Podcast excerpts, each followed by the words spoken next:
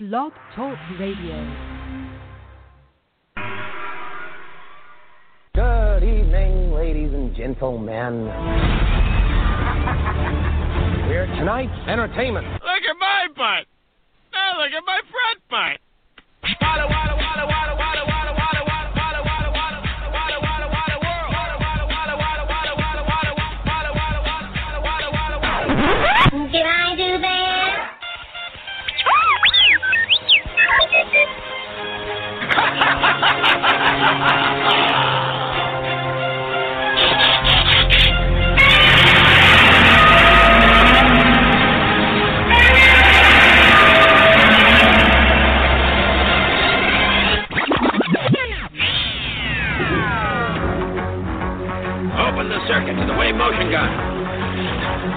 Circuit. Gunner chamber pressure increases. Is at full. All the ship's energy is now in the wave motion gun. I doubt anyone here would recognize civic virtue if it reached up and bit you in the ass. Oh, did I hurt your feelings? Well, Magneto's right. There's a war coming. You sure you're on the right side?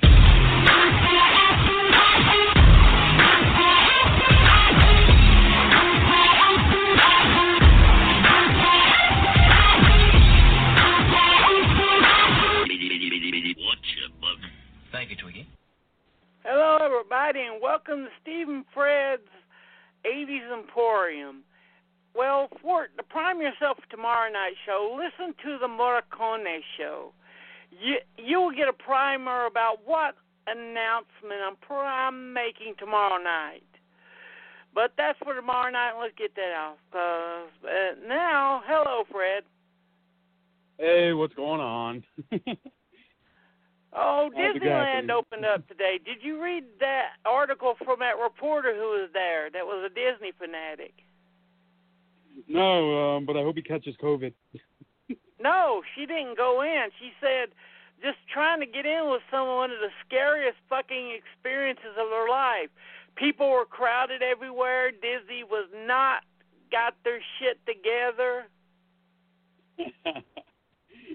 America. Got to see that fucking plastic mouse. No, they ain't even gonna have the plastic mouses. They got the zoos open. They got rides, and they and they hose down the rides after every ride and all that. But still, if you're Oh, not you going go. to keep the people separated, what's the fucking use? Are they at least enforcing mask laws? Like, are they are they making people wear masks? Or are they just like, I don't care. I got Mickey Mouse ears. I'm good. Yeah, yeah, they got cool Mickey Mouse masks and stuff. Oh, okay. At least they're wearing masks. I mean, I ride the bus every day, and motherfuckers aren't wearing a mask, sitting like two inches from my neck every day. So Yeah, I've seen a cool mask this. that would fit you. Oh, really? Yeah, and it said, "I What wear a mask. Fuck you." I'm tempted to wear my World War II uh, Russian uh, NBC mask, my nuclear biological chemical warfare mask on the bus, just to fuck with people. Yeah, think about all those people that are into the S and M where they wear the gas mask to use for the air control. They like, fuck it, we straight. Yup. I have to get a filter for my gas mask though, so I could like ride the bus with it on. It just gets so Yeah. hot. If it wasn't summer, I'd totally wear it everywhere. And drive-ins are fucking going bigger than the motherfucker. The Monsterama drive-in with night one, the Sam Sherman films, and night two with Boggy Creek and three other films to be announced is on. Nice. Oh, um, that makes my heart so happy that the drive-ins are making a comeback. That's the one good thing that came from this fucking pandemic is people are rediscovering the drive-in. You stay in your car, you watch a movie. And you don't feel isolated in your house. You're out. You can look at the car. You can look at the couple next to you fucking in the car across from you. You know. Yeah, all those want a fun part. Hey man, look at them, he's fucking. And then when the motherfucker be lasting thirty seconds, you just laugh at his ass when he gets out the car. Oh, look at you! you didn't last thirty seconds. I actually had one experience. I was with my dad, and we were, we drove to the coast to watch a storm. And I looked over to the car next to us, and my dad started laughing because the guy's head is back and he's like jerking around. And I'm like, "What's going on, Dad?" And then I see the woman coming up, wiping her face. I was like, "Oh shit!" I just watched the guy get head.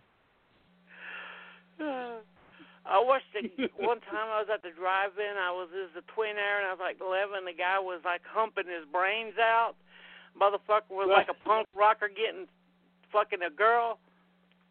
It was cool Oh, until you heard boom. Oh god damn! Turned out he threw his head back so far he cracked his skull on the roof. Oh Jesus! uh, wrong head to be getting and we looked slapping. at his car when we when I got out to use the bathroom, and yes, there was a dent in the car. Poor bastard! I think his girlfriend had to Oh. run him to the hospital. oh, that's funny. And that's what we Oh, loved about the drive-in. Tonight we're going back to 1980. Mm. To really set up 1980, we could go back to 1978 with, uh, well, 1978 and 79 with two big movies that's really going to affect 1980. One was a little film set in Illinois, right, Fred? I think I know what you're talking about. Should I say it? And that would be John Carpenter's Halloween. Yes. the boom, the slasher boom began. Yeah, what was odd about that is how they released it. Do you remember how they released it, Fred? Uh, no, actually, I don't. They released I mean, it on was, uh, limited six week runs in bigger cities, then pulled it from theaters for four months to get the hype to build up. Oh, okay. And then when it finally got wide, Jesus Christ. So word of mouth sold that film after a few people saw it and then it disappeared. Smart. Yeah. Everyone was frothing at the mouth to see it by the time it came back out around Halloween. What was I, six or seven when that came out? I think, or maybe even eight. I don't was uh eight. You was eight, so I was younger. I'm younger than you, so I was probably like six or seven. No, I'm forty nine. Oh, you're 49, so I had to be about eight. Okay. Yeah, I was about eight or nine. I was about eight when it first came out, nine when it got wide release, because they had that weird tag, the movie you wanted, the movie that they were afraid to watch. Now you can see it. Okay. So you were born in 71. All right. Seventy. So no, you you're a year older than me. So in 70, what eight? You would have been. Yeah, you would have been. So I would have been younger. Okay. My birthday's in September, so when it first came out in March and May, I was eight. Hey, I like films. I'm not a mathematician. I'm stupid in that field. So I'm lucky I can remember 1980. and next year came a movie that no one expected. I mean, yes, Night of the Living Dead was big at the drive-in still, and was one of the bigger midnight movies. So there was sort of a lot of anticipation when Dawn of the Dead hit.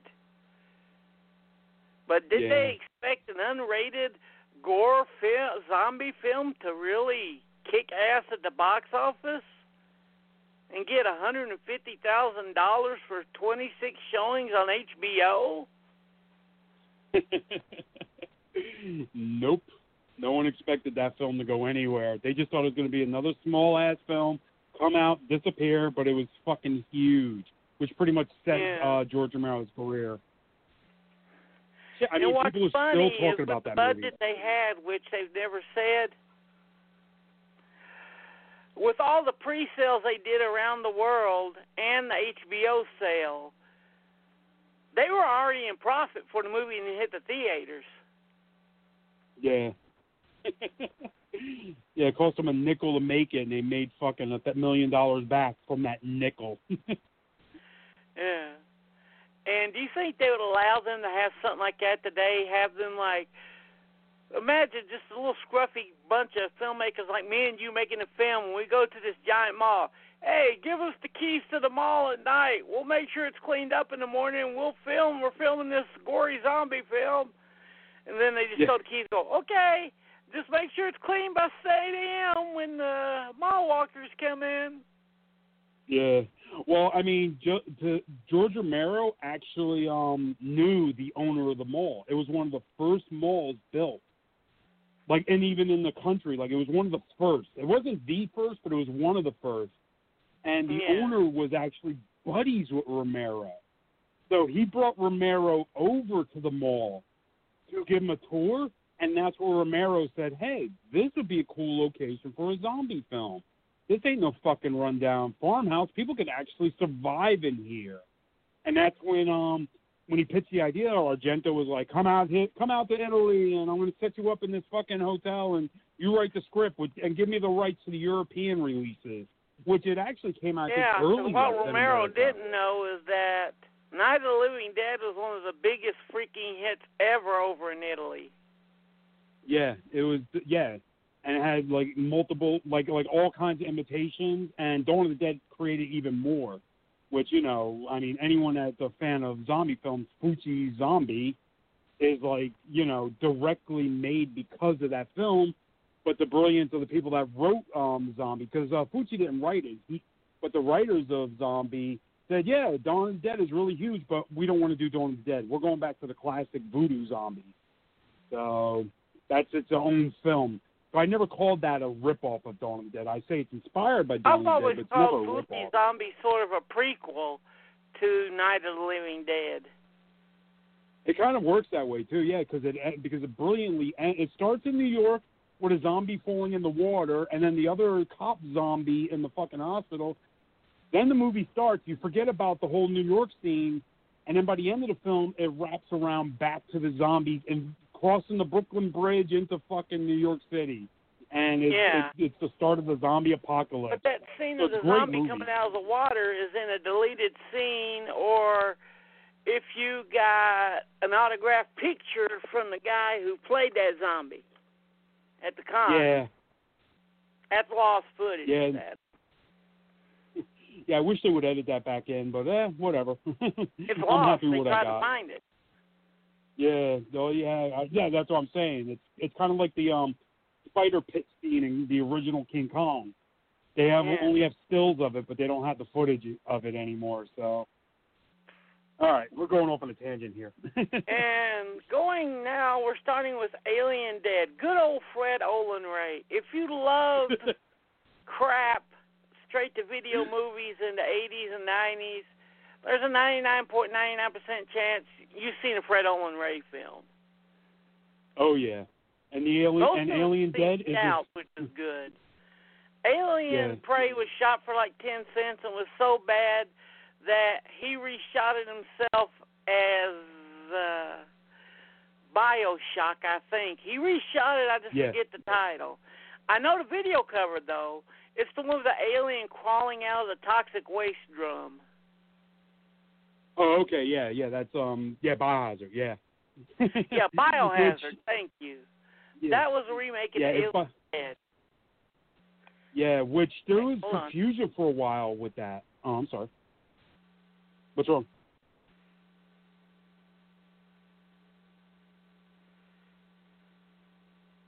Hello.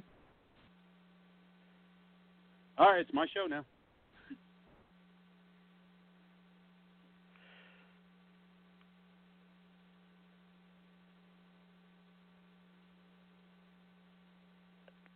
But none of us really knew Fred Olen Ray until Scalps. Yeah.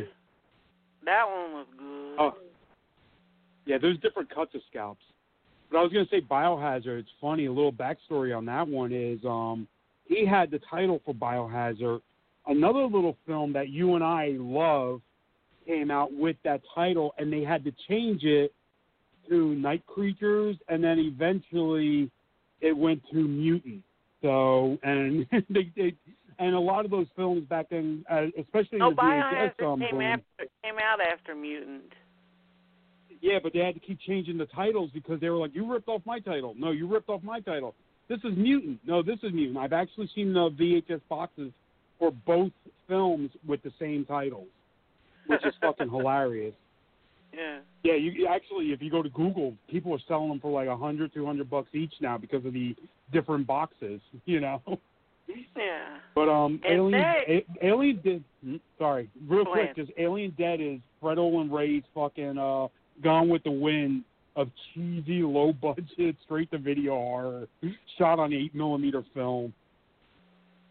Go ahead. And next is what most people consider one of the best jaw exploitation films there is. And that's Lewis Teague's Alligator. God, is this Oh. one fun. If you get a chance to the watch alligator it, in watch the sewer? it's fun. That's the one with the alligator in the sewer, and it gets big and starts chomping on people. It eats the uh, Yeah, wedding got Robert party guests. Forster in it. It's and uh, Yes. Henry Silva. yeah, I remember. Um, I remember seeing the clips of that in Terror in the Aisles with Donald Pleasence. He was talking about that film, but to me, that film is like a leftover of the '70s, like animal exploitation film. You had like Day of the Yeah. Animals, um, those Well, type of films. What's another yeah, well, I said jaw. Yeah, jaw exploitation. Yeah, with yeah, you know, yeah, like the giant mutant bear movie. So to me, Alligator always still felt like a '70s film. But it's still good. Oh, it is, yeah. Okay, here's a question for our generation. What was the film that we lost our Ken Russell Cherry with?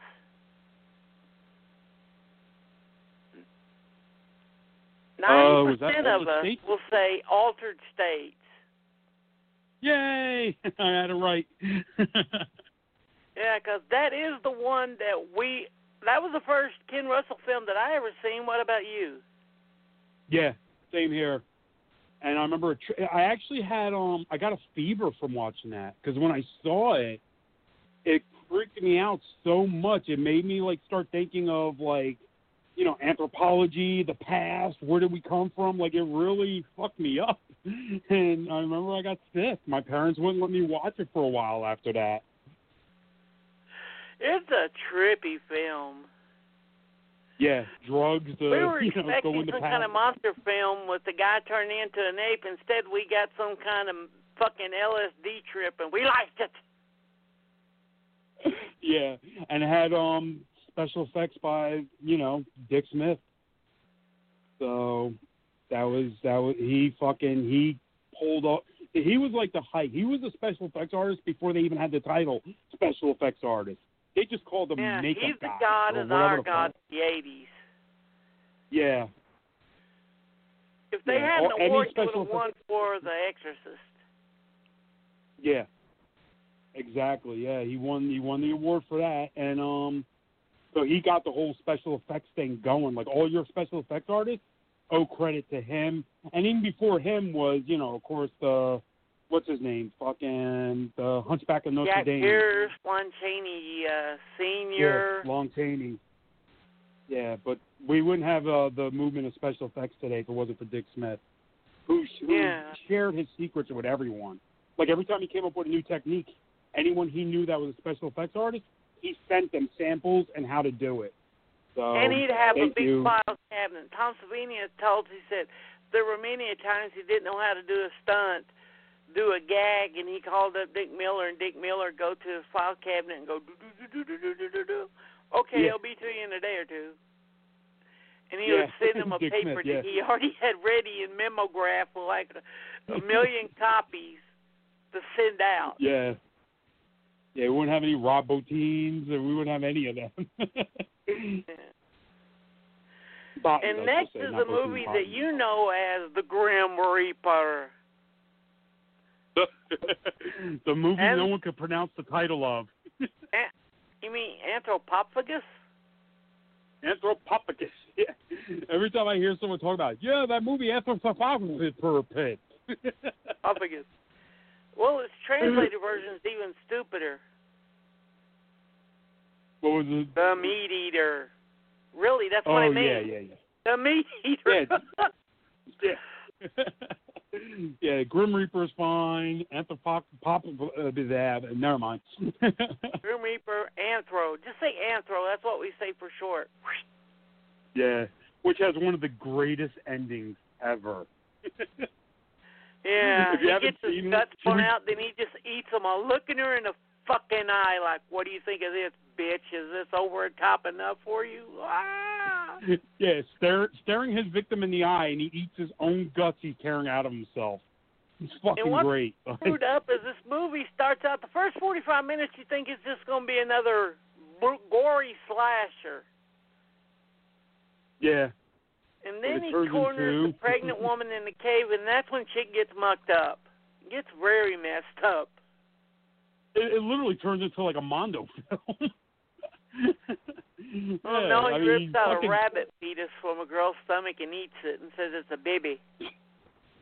Yeah, rips her baby out and starts chomping. she's pregnant. I remember, yeah, the guy says she's pregnant. He just like stabs her, rips it out, and starts eating. It's like, oh fuck. And here's a commendation for uh, one of the runners up for worst film of 1980, The Awakening. Oh, This was it? That's the um. the Mummy movie with uh, Charlton Heston. That was always on HBO, and we were always like, why? Yeah, I I have barely any memories of that one. Is that the one where the? Oh God, uh, I'm trying to remember it. That was that the one where the um spirit of the queen possesses this guy's daughter Yeah. and tricks somebody it's in? boring Oh, okay. shit. Yeah, I mean I saw it once or twice because it has the. You have to admit the VHS box is the coolest cover ever. The Yeah, mummy it's got a looking great sky. It almost great trailer. But then you watch the movie. A movie can be anything, but Yeah. boring. Boring Yeah, is very the boring. Yeah, no, I don't mind the movie being bad, terrible, shitty, even. But when you're boring, you're you're that's when I draw the line. I'm like, get it, no, fuck you. I can at least be entertained by a shitty movie. Alien Dead is a shitty movie. Let's face it, but it's entertaining as fuck. Yeah, you can make fun of it, like don't fucking idiot, ah. But no. Yeah. The Awakening though, that was just like a snore fest. So avoid that one. But get the poster. And the the poster's awesome. babysitter of Pete, Peter Medak has one of the scariest scenes I've ever seen, yeah. which is yeah. a a young girl seducing William Shatner. Ah! I forgot he was even in that. Holy shit! Yeah, that's right. Oh, that was horrifying. I'm Well, like, at oh least he was younger. God, It's not no, like- don't kiss him, oh God. Well, what was he at the time? He was like what, thirties, twenties, thirties at that point. So like in his like, you 40s. could, I, I 40s? Oh, okay, so this- 30s. this teenage girl seducing him. Yeah, it's kind of horrifying.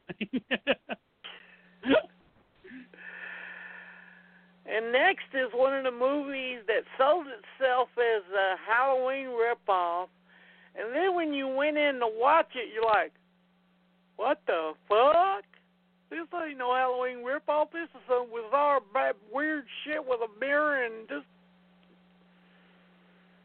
What the fuck is the best way to describe the boogeyman ever? There's no other way to describe it other than what oh, the fuck? yeah. Well, I gotta, I gotta have a confession here. I, w- I had a huge crush on Suzanna Love. Like I, I, I would watch anything she was in. She could make a movie of her drinking tea in a room reading a book, and I'll watch it just because I had the biggest crush on her. But the Boogeyman, um, it definitely the soundtrack I think is what got people thinking it was like the a Halloween ripoff because the soundtrack No, is definitely it as a Halloween ripoff. well, yeah, but um, like the soundtrack definitely had like John Carpenter influences. It was like we. I have the soundtrack on vinyl. I have the original vinyl to it, Yeah. and it just it's like one of the freakiest films I've ever seen. Like there's nothing Halloween about it, you know. It's Yeah, it's some like of what the a best possessed kills mirror. ever, like the guys uh, stabbed in the back of the mouth with the barbecue fork, and then the door slams him in the ass and stabs his girlfriend. Yeah. Well, my favorite kill is the um woman who literally stabs herself with a piece of glass. Like she literally Yeah. grabs a piece. That's after her little brother. He he jumps in. And I forgot what he's saying. He's like ah or some shit, and the window slams on his fucking neck and cracks it. So yeah, no, this is weird because it's a possessed mirror by a guy who was like what a killer or something like that, or a rapist, and Uh, He- no, I- he I was just remember- diddling her mom and tied her and her brother to the bed, and the brother got loose and stabbed the guy to death.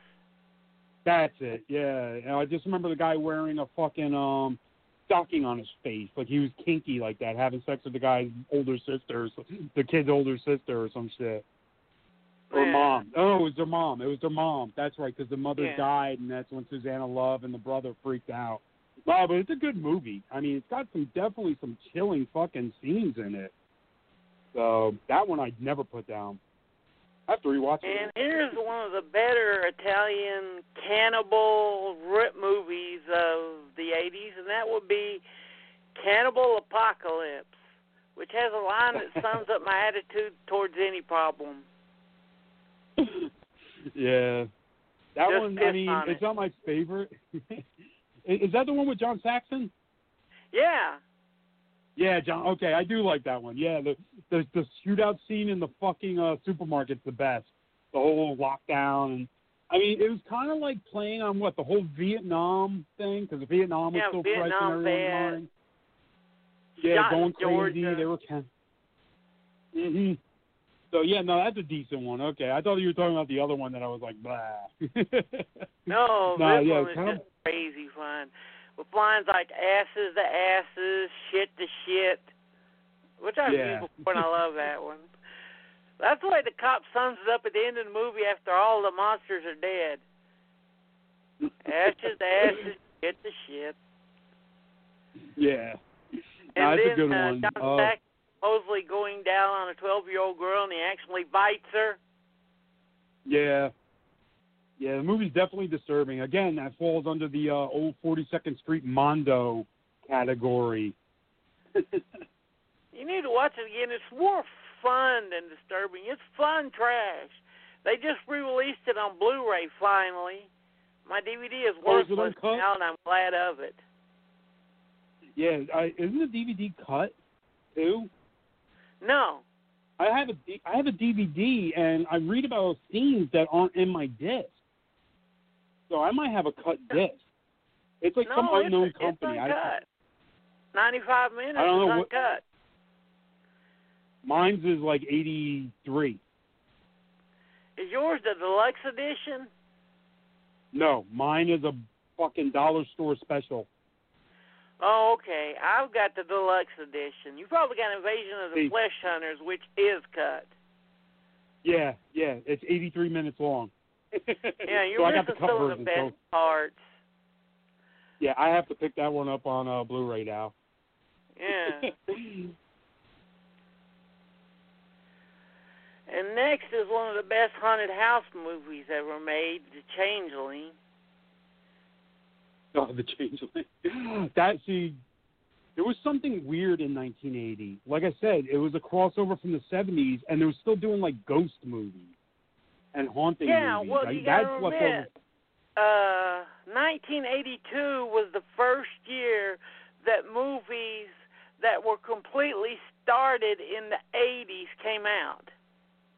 Yeah, Movies Yeah, that were had that- were released in 1980 were started in 1978. exactly. So they still had like disco in the fucking movies and shit like that. Yeah. it wasn't until like 1980 you had the second wave British hardcore punk movement going, and American Yeah. punk was really taking off, which you'll see influencing films later in the 80s. So Yeah. I always found that fascinating, though. It's like, hey, here's 1970s, here's 1980. Who the fuck is still doing disco dances in the 80s? You know? Well, I've always had that theory that each decade does not start to the second year of the decade because uh, 80 and 8, because the first two years are still flushing out old projects that were started out at the very last of the old decade. Yeah, but there is a distinct line between 70s feel and 80s because we had a complete cultural change in 1980 when Reagan became president, which we'll get into when we Hey, start Reagan talking gave about us later. jelly bellies. We got, I got to give him, I got to give him that much. He gave us jelly bellies. All right, so what were we talking about? uh, The Changeling, which is a creepy. You're right, it is a very, very 70s feel to it, but it's still creepy as. Uh, Yeah. If you're Yeah, looking no, I love that film. and you like haunted house films, definitely get this one. Yeah, I mean George C. Scott was great in that. I have to give it to him. The only other thing I know George C. Scott is Firestarter and Hardcore, where he's like, "Turn it off, turn it off," watching his little girl get fucked. Yeah, turn it off, turn it off. Wait, she's doing Yeah. anal? yeah, that's such a fucked up movie, Hardcore.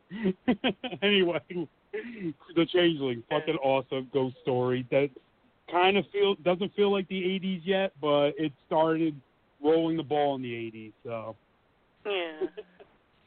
we got a lot of films. And here we are with, hey kids, did you have the USA channel in the early to the mid 80s? Yeah, Steve. yeah. Well, you had to see this movie at least five to ten times, along with Mutant, and that would be The Children. One of my favorites.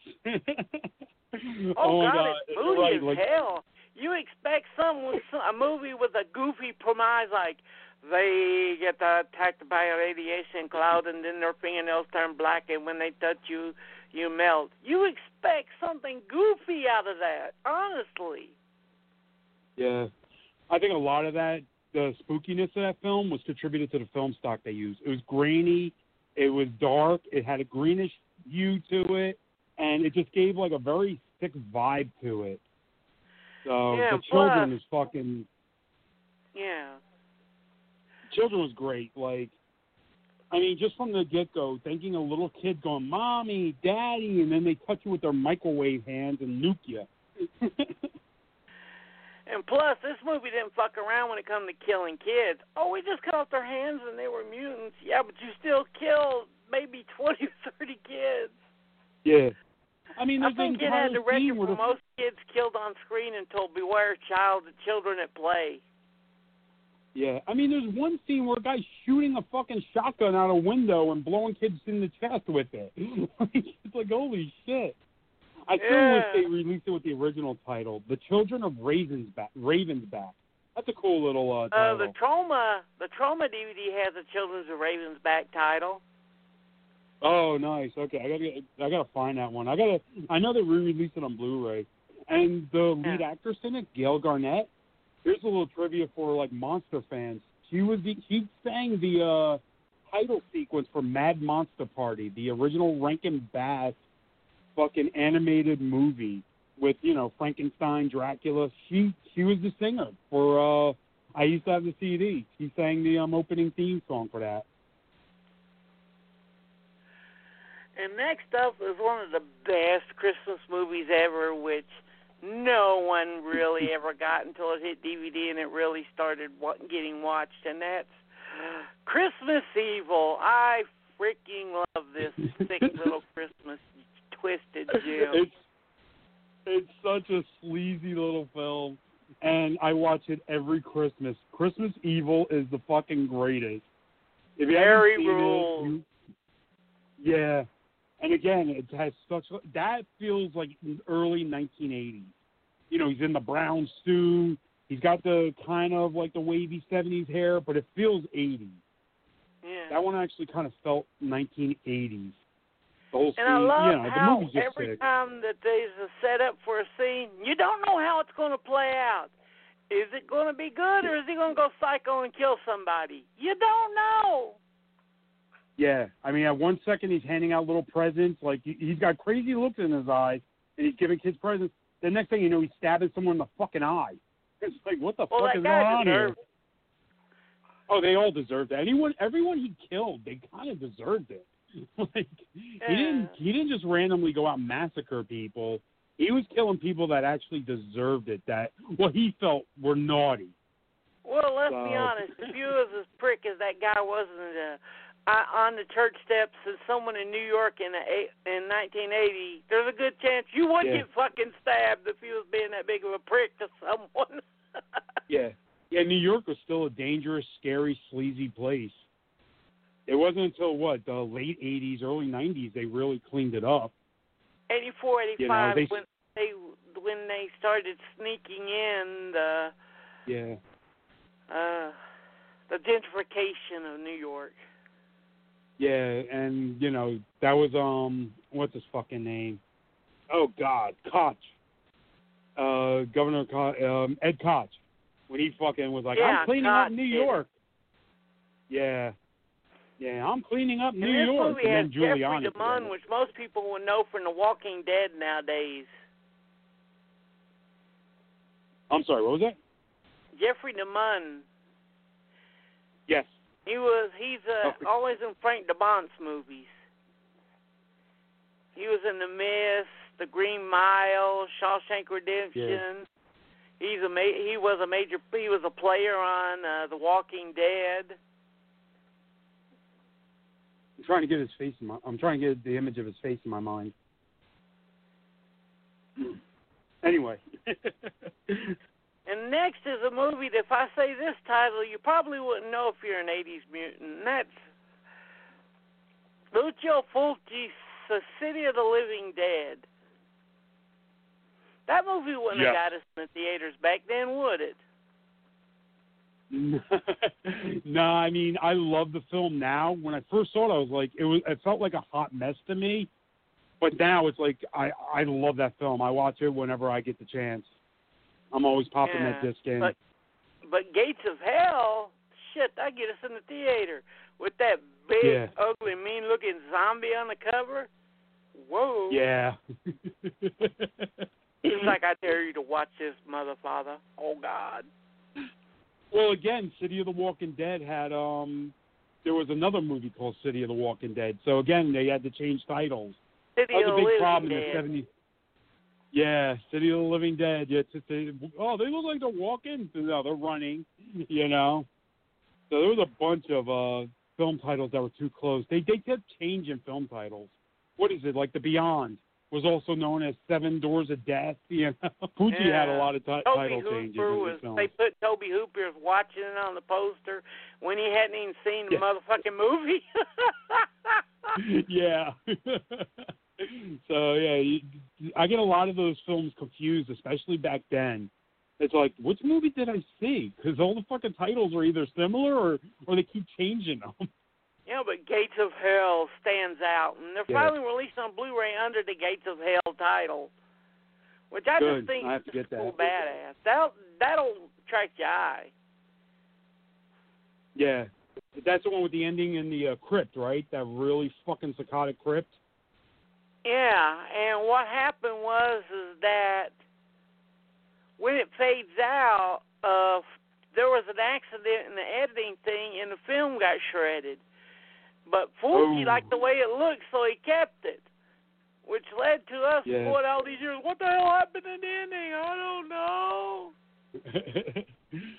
well, that's the that's the one with the opening of the priest hanging himself, right? Yeah, Yeah, it's the, more um, of a I- Lovecraftian other than zombies uh, yeah. voodooism. Yeah, that um, just a little, little fun fact. That priest hanging scene. If you saw Rob Zombie during his Hellbilly Deluxe tour, Rob Yeah. Zombie used to like to play film behind him while he performed on stage.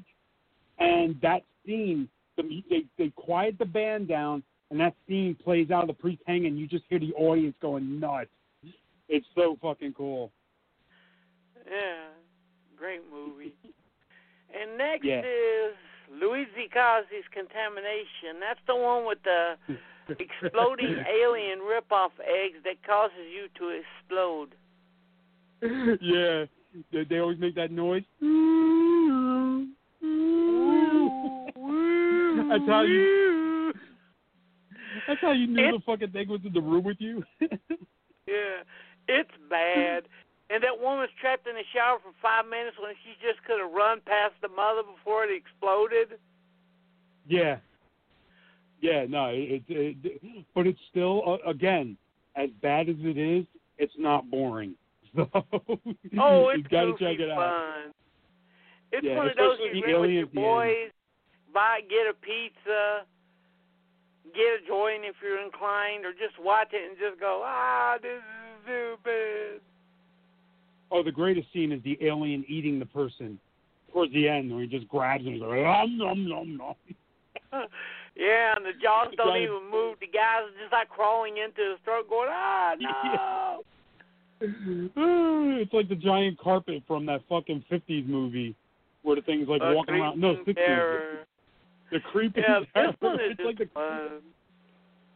it is. It's, Next it's totally is a. TV miniseries, and it's all right, but it's kind of nah. And that's the Curse of King Tut Tut's Tomb. Wait, what was that? I missed it. The You Curse of King Tut's Tomb. It's right when King Oh, okay. Tut exhibit was uh, touring the U.S., so King Tut Mania was at its highest. So they did Yeah. A movie about the supposed curse. Yeah. oh, I remember that. That was around. and next um, is. Go ahead. No, I was gonna say, wasn't that where that stupid King Tut dance came from too? From uh, Steve Martin? Like, wasn't it that the beginning of that hype before it even got to um Yeah. the news? Yeah, there was yeah, like that whole song, King Tut the song's craze. hilarious. Yeah, I remember that shit. Won't uh, anyway, And next is Death Ship, which is a very bizarre movie, which is why I like it. It's the one where their ship crashes and they climb on this Nazi freighter in the middle of the sea, and the Nazis st- and the ship starts killing everyone, and Ger- and George Kennedy starts driving the boat and talking in German. Yeah. I just I mostly remember the uh, VHS box of the uh, steel ship with the skull face and the grind the the sharp teeth. The the boat was a giantly eaten monster. But yeah, no, I remember it was like a creepy ghost Nazi movie, which is definitely another leftover of the '70s. Nazi horror zombie movies, Nazi and that zombies movie and shit like Ghost that. Ship uh, that came out in the OOs totally ripped this one off. Yeah, I, di- I didn't. I skipped that one totally because I'm like, eh, if I'm gonna watch, I'm gonna watch the original. Yeah. And how can you tell a slasher is horrid? uh, by giving it a really bad title. When you have a porno star starring in it, Harry Reams, Oh, and he doesn't even use his porn name in the movie, and he doesn't even use Oh, his that's- real name or the name he usually uses when he's in straight films. As soon as I see oh, wait, that, I'm like, get- oh, demented. Harry Reams stars Yeah. in it. But he doesn't Yeah. use any of his, he doesn't use his real name, his porn name, or his usual acting name. As soon as I seen that, I'm like, my God, is this movie going to be horrible? And I was yeah, right. that's the rape revenge movie. Yeah, yeah, that, that's in the uh, line of the whole rape revenge uh, films that came out around that time. yeah. The only revenge in So- this movie is you want to hunt down the filmmakers and beat the living shit out of them after you watch it. Yeah, I rented it once because the cover looked cool. The woman with the knife, you know, and How did you make it I past watched- the laugh? yeah, yeah, and then He's fucking gonna like laugh you said, and piss his dogs off. well, when I saw Harry Reams, I'm like, hey, that's a dude from The Devil and Miss Jones, you know, Yeah. and um, and, and uh, Deep Throat, and I'm like, oh shit, I rented a porn. Oh wait, no, this is just boring as fuck. Yeah, if you watch a movie like, hey, it's got a porn guy, and he doesn't use his porn name, oh Yeah. God, he's too embarrassed. He's not embarrassed to be in The Devil Miss Jones, but he's embarrassed of this shit. I'll be Yeah. afraid to watch it.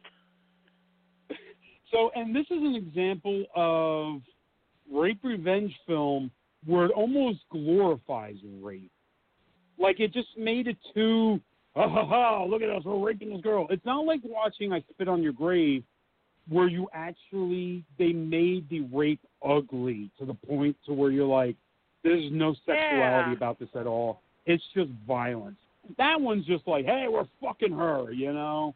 and that was another Yeah. turn off for me. Like, like I could deal with a rape revenge film if they handle the rape in a way to where they're not glorifying it. They didn't glorify it in uh, Spit on Your Grave. This film, I felt like they kind of glorified it. I also no, got there's that a feeling lot from of Miss rape 45. scenes in the rape revenge films of the early '80s, and we are exploitation mutants. We're jaded. Yeah, That they shoot the rape scenes like sex scenes, and that's just no.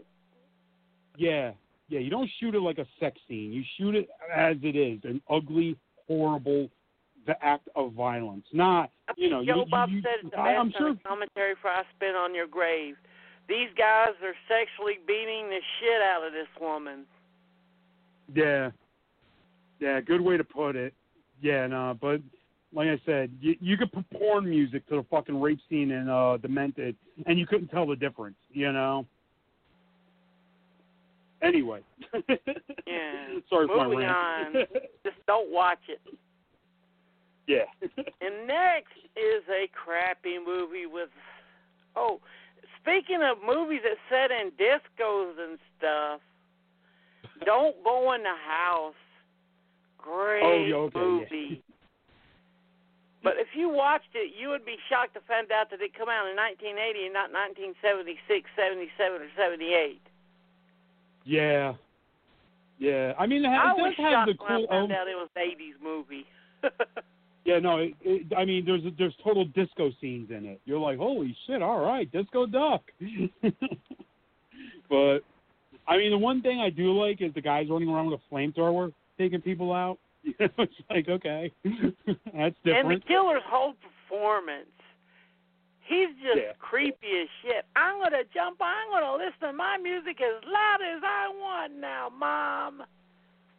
Yeah, yeah, yeah. I forgot about that. That was another one that you rented it because the box looked cool in the in the video store, and then you brought it home and you're like, all right, I'm good. I don't need to see this one again. That's because a better version of this movie with the exact same plot line came out later this year, and it's later on down the line.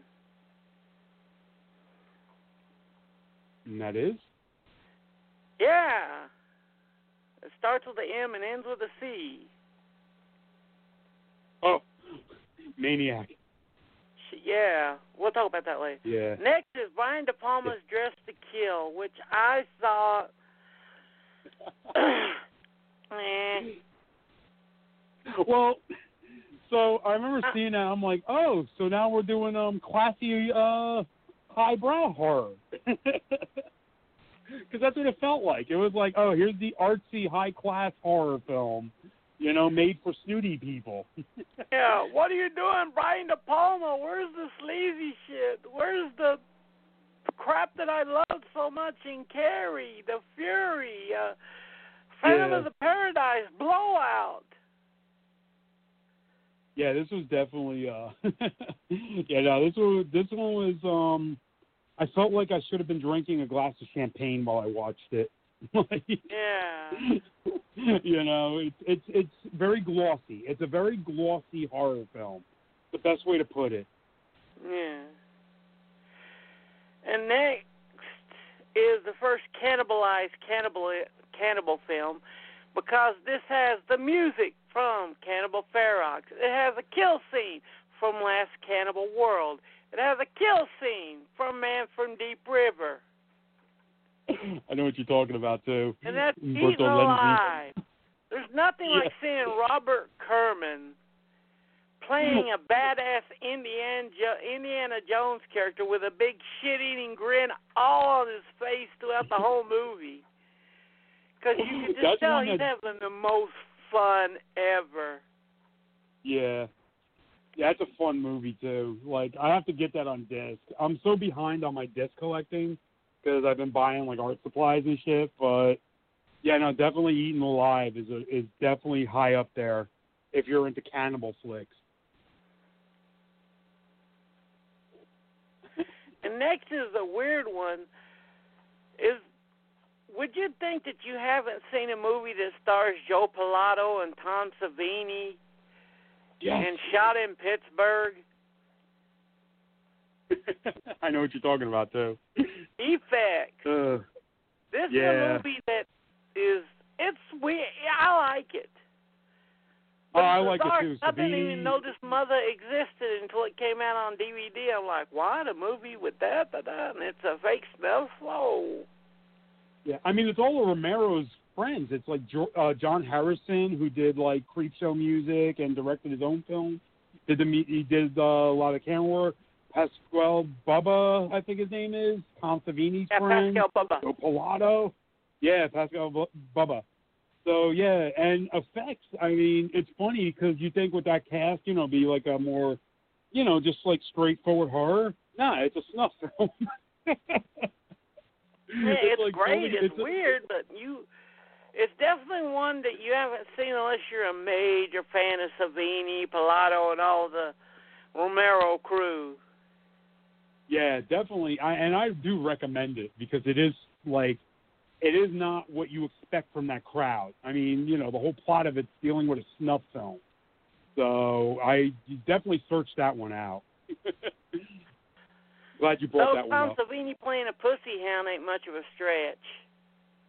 Yeah, well, that's what he is in real life too. So Yeah. Well, he's married now. Married, married. oh shit.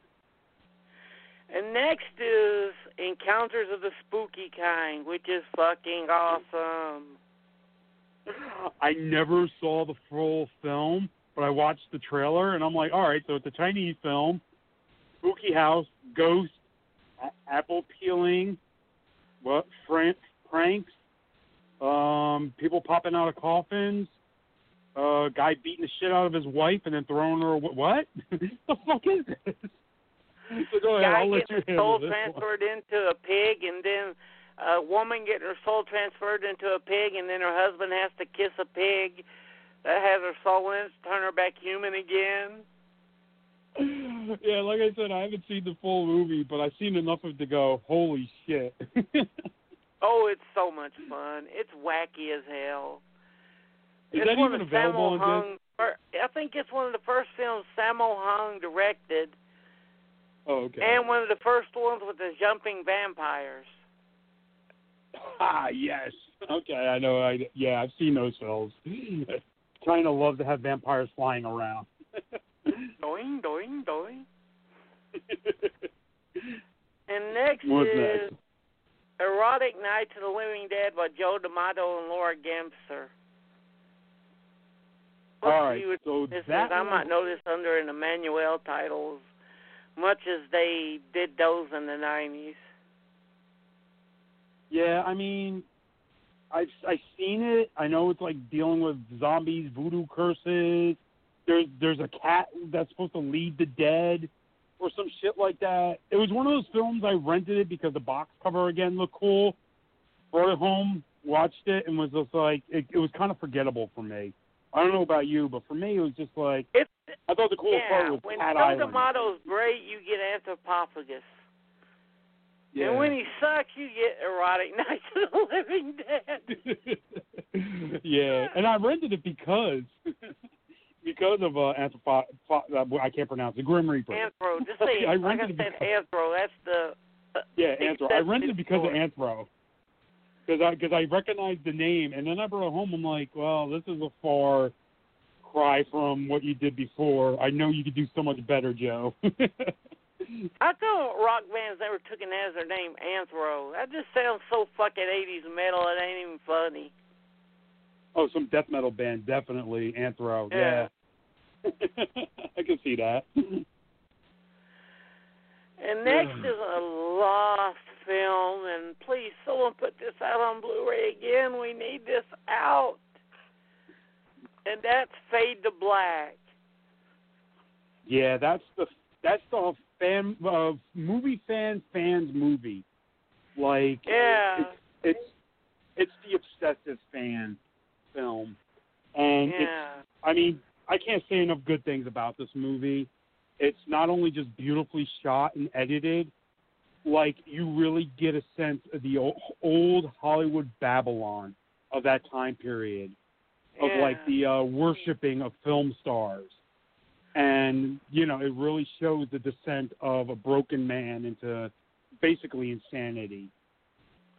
Like I love that. I can't get enough of that film, and I really wish someone out there would pick it up and do a proper release of that film. So Yeah, Yeah, I mean, got it covers everything. Bay uh, double feature with it and Hell Night. yeah, see, I just have uh the old DVD, Yeah. and you know, I mean, even that end title song always like makes my eyes tear up. You know, Heroes, that song at the end, and Yeah. I mean, it just re- references every film fan's love of like old Hollywood. References everything Yeah. from Creature from Black Lagoon, The to Black, this is the first time us film geeks seen one, someone who's like us or someone that we knew on screen. Yeah.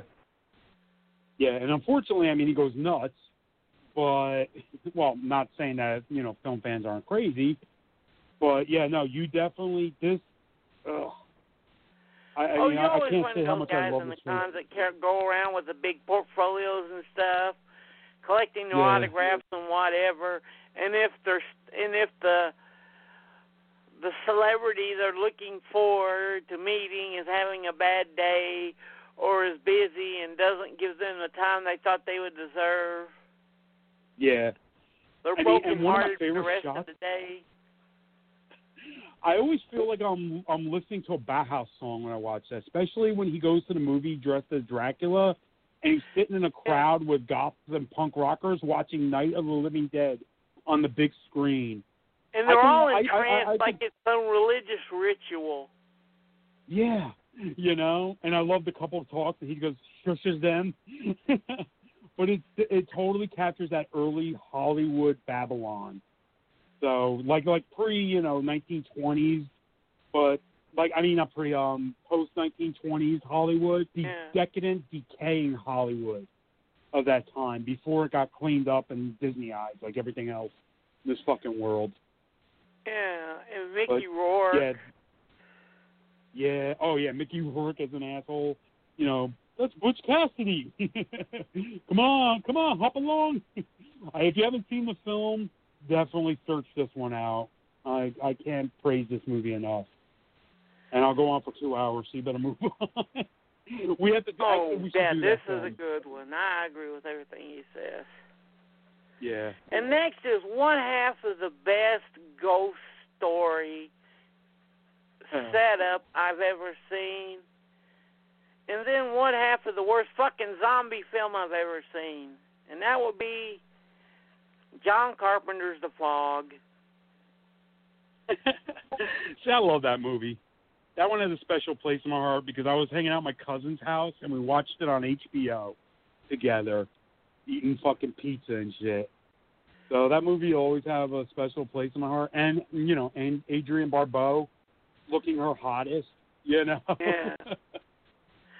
And the movie from I- Halloween uses her as the same character narrating the movie. yeah. I just love the Yeah. setup to it. That first 45 minutes of setup is so fucking awesome. From John Houseman telling the story until the fog starting to slowly go over town. Yeah. I mean, the whole part with the ghost ship on the sea killing that crew, that was fucking badass. And then what's even creepier is when Jamie Lee Curtis and um Atkins goes on the fucking boat and starts finding like like you know it's the whole buildup of like mm, the the the beer tastes like seawater, like the ship yeah like the like the whole explanation of what's going on was better than the fucking zombies that came at the end. Yeah, I know. It's such a great setup, and then. What the fuck? Yeah, but you got you got to say uh, John, um, Rob Bottin, Bo- Bottin as uh, Yeah. the the ghost uh, pirate. That was cool. And with the red eyes, that was cool. Yeah. And if you uh, listen to the commentary, John Carpenter pretty much agrees with me. He says he wishes That, he um, could have shot the second film, the second half of the film over again. And if he did, he would have kept Hmm. the ghost monsters war in the background. Yeah. And that was um I remember hearing about that and that was the studio's fault. They were like, "Oh, you're not giving us enough, you know, like grizzly monsters. You got to throw some more pirates in there." And John Carpenter's like, "Mm, "All right, you know. Let me film some scenes with close-ups of Those pirate red eyes monsters." worked and- as is. I mean, just imagine Yeah. all that fog and all of a sudden just boop, boop, boop, boop, boop. Ah! yeah. Yeah, I mean the and whole top of the a lighthouse pirate scene. zombie until that end shot of them cutting off uh, Hal Holbrook's yeah, head. head off. Yeah, yeah, and even the whole um scene on top of the lighthouse was a reshoot that the studio was like, "No, you got to throw in more chills." All right, I'll throw in more chilly creatures with knives and shit because they were basically wanting John Carpenter to do Halloween again. So they wanted more slasher elements. So the movie's great. You know, but yeah, the second half, yeah, okay, it's exciting. There's stuff going on, but it doesn't. But the whole build-up of the movie is definitely the what's worth watching in that film. Oh God, this build-up is still great. John Houseman's story at the first of the movie Yeah, is he steals that whole movie in that first five minutes. yeah, definitely. It's midnight. Time for one more story. Yeah. Okay, I mean, even all the- moving on. Oh yeah, go for it. Go ahead, finish up. What are we doing? Sorry, Miss. I did, you you you uh. You were saying something, and I you. accidentally interrupted you. Sorry. Oh, okay. No, no, go ahead. Go ahead. Next movie. Going on, well, a crew worker at this movie was next movie was standing outside there, and he's like, "Yeah, the movie worked.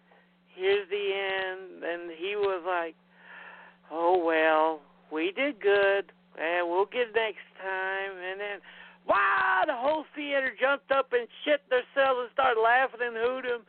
And then he just looked over to his friend who was with him and said, "We fucking got him." And who would that coworker? Who would that worker be? Fred, oh, the coworker. Uh, I don't know. You tell Tom me. Savini, and the coworker Oh, yeah, would yeah, be Pa- would be uh, Tasso Savaris. Uh, and go ahead. what say film. Say would that be? And this is yours. Go ahead. Say it. I'll let you say it. Friday the thirteenth. uh, one of the greatest slasher films ever fucking made. I knew you were leaning towards that. It took me a few seconds, but I knew you were going there. I know you didn't. You didn't want to like spend too much time on it, so we'll just say pretty much. No, we'll just What are we like twelve? we have to talk about it. This well, movie was films the later. Twelve films What? later, and it's still live.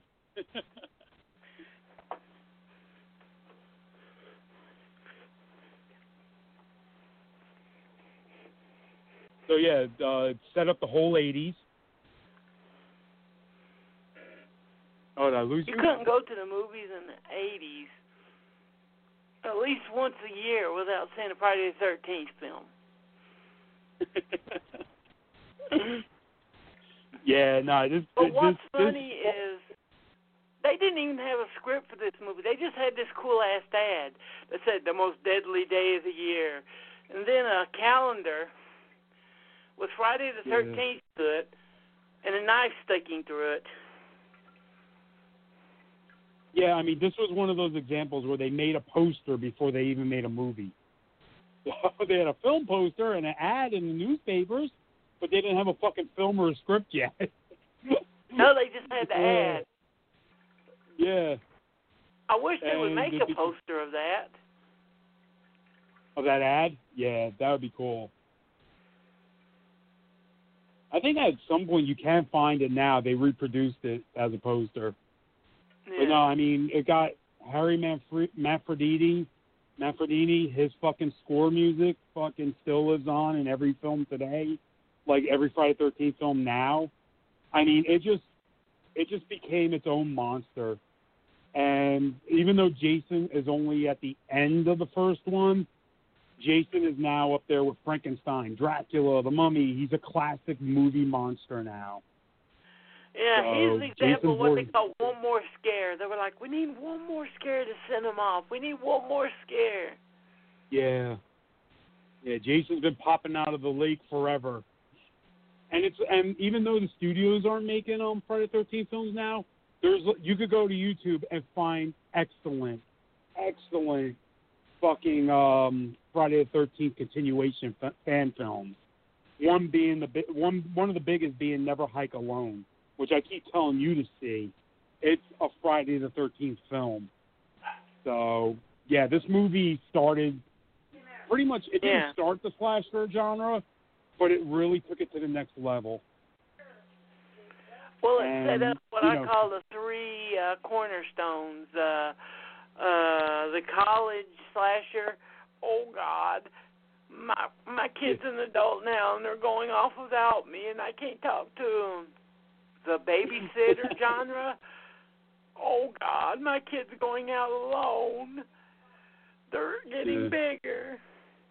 And the summer camp genre. Oh God, my kid's going off to summer camp like, without me. Really, the three Yeah. biggest parents' fears. Yeah, summer camp slashers that became its own genre, and there's a million imitators out there now. Some excellent, and then some are like, what the fuck? And that's because it's easy to find a forest. Yeah. Ugh. Kids having sex, doing drugs, and putting themselves in peril in the middle of the woods without adult supervision sounds like a slasher film set up for me. Well, that didn't become a trope until maybe about '83, '84, when uh, Nancy Reagan's "Just Say No," Yeah. Because as we've seen so Yeah. far with Boogeyman, Fade to Black, uh, Don't Go in the House, the slasher genre just did whatever the heck it wanted back then. Yeah, it, all you needed was a psycho guy and some victims. They didn't really have a trope set up yet. Yeah. The tropes didn't come in until they wanted to fit in with Reagan's America. Because, Lori. Halloween, she toked it up. yep. Yeah, no, it was. And what was it? I mean, I know we did the movie before, Jason Goes to Hell, when Jason st- stepped on the condom, and they said, "Oh, return to va- family values," because that was the big thing in the '80s and early '90s. Family values. Yeah. Reagan's America. And yeah, next, and, and we're going to Next a is- bad slasher. This is another run-up for worst film, and that's Funeral Home. is that the one with the cool box with the um headstone and the creepy hand coming up? Yeah, and the cool post and the cool trailer with Yeah. Michael Berryman getting dragged underground that has fuck all to do to the movie. Oh, okay, yeah, uh, yeah, uh, I remember that one. yeah, And That was it was one again, of and it was was- Bill Paxton's first leading role. oh, it was? See, that's how much I, I, how little I remember that fucking movie. oh my god, he's in that. Ugh. it's boring as hell. This one more of a psycho ripoff than anything, but it's boring. There's not even many kills in this movie. Yeah, see, I barely remember that one. I just remember the box, and I think I rented it, watched about 15 minutes of it, and was like, all right, I'm done. Because that was yeah, that was always the curse uh, back then with the VHS tape. yeah. They would have this gorgeous box art that would lie to your ass. Yeah, and then you bring it home and had nothing to do. And you and like you said, you see Michael Berryman. Holy shit, there's a picture of him on the back of the box, and there's his name. Oh, Hills Have Eyes. Fuck yeah, I'm gonna watch this. Then you get home and you're like, uh, I think I'm gonna go to bed. I'm tired.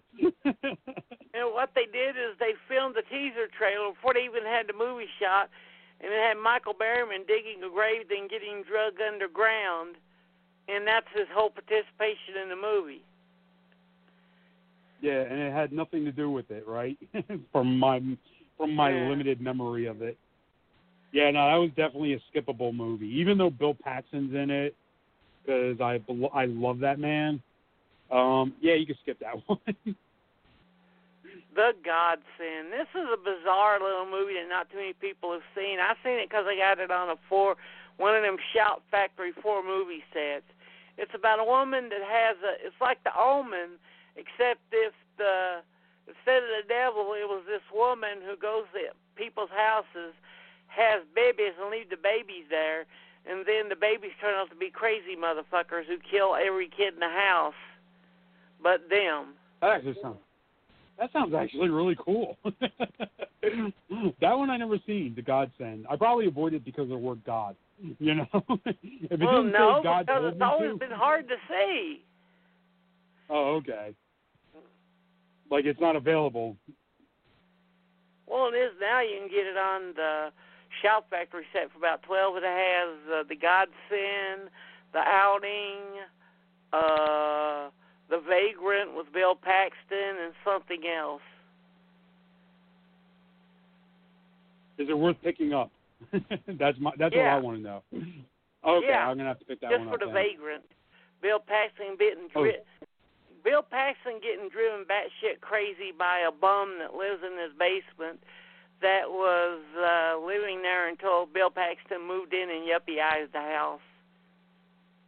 Oh, jeez, oh, that sounds good. But the Godsend sounds cool. You know, having fucking babies and leaving them there. Like, what the fuck? What is she like laying eggs or some shit?